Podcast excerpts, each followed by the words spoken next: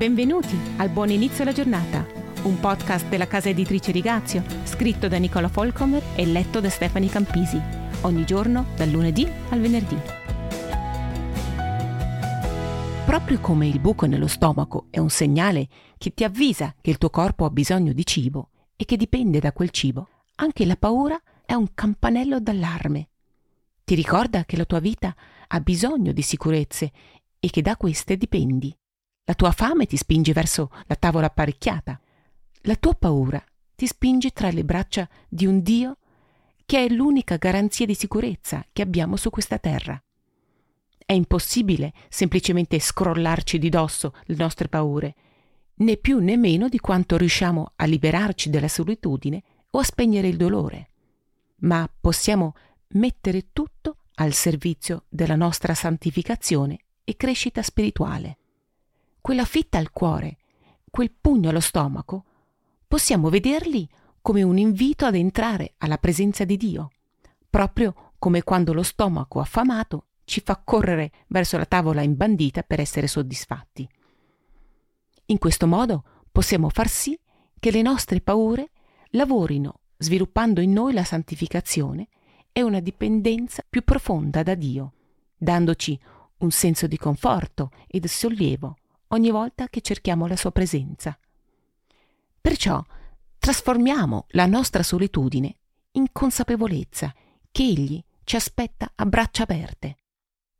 Trasformiamo la paura del dolore o della vedovanza in fiducia, perché Egli ci darà ciò che ci serve in ogni situazione.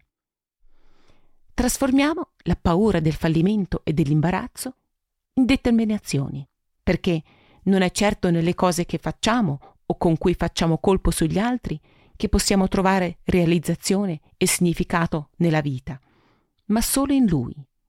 La nostra paura della morte si trasforma in gioia nell'attesa di un'eternità senza dolore, sofferenza e malattia. E mentre confessiamo al Signore giorno dopo giorno la nostra impotenza e incapacità di vivere e di affidarci alla sua grazia, i nostri cuori diventano meno duri. La nostra capacità di capire gli altri aumenta. Diventiamo amorevoli, sensibili ai bisogni degli altri, più misericordiosi. L'altro giorno ho letto queste parole in un testo di David Tripp dal suo libro di meditazioni Every Morning New Grace. Le sue parole hanno risvegliato in me una nuova fiducia è una gioia in tempi che ci paiono imprevedibili come non mai e a volte ci fanno davvero tremare. Ecco le sue parole. Poiché la tua storia personale è intessuta nel piano della storia della salvezza, in essa e in ogni sua parte c'è significato, scopo e direzione. La sicurezza del tuo destino sta nell'obiettivo della salvezza. La grazia dell'eternità futura ti assicura ogni grazia di cui avrai bisogno nel frattempo. No, non capirai tutto ciò che ti accade. E sì, la volontà di Dio in certi momenti ti lascerà confuso.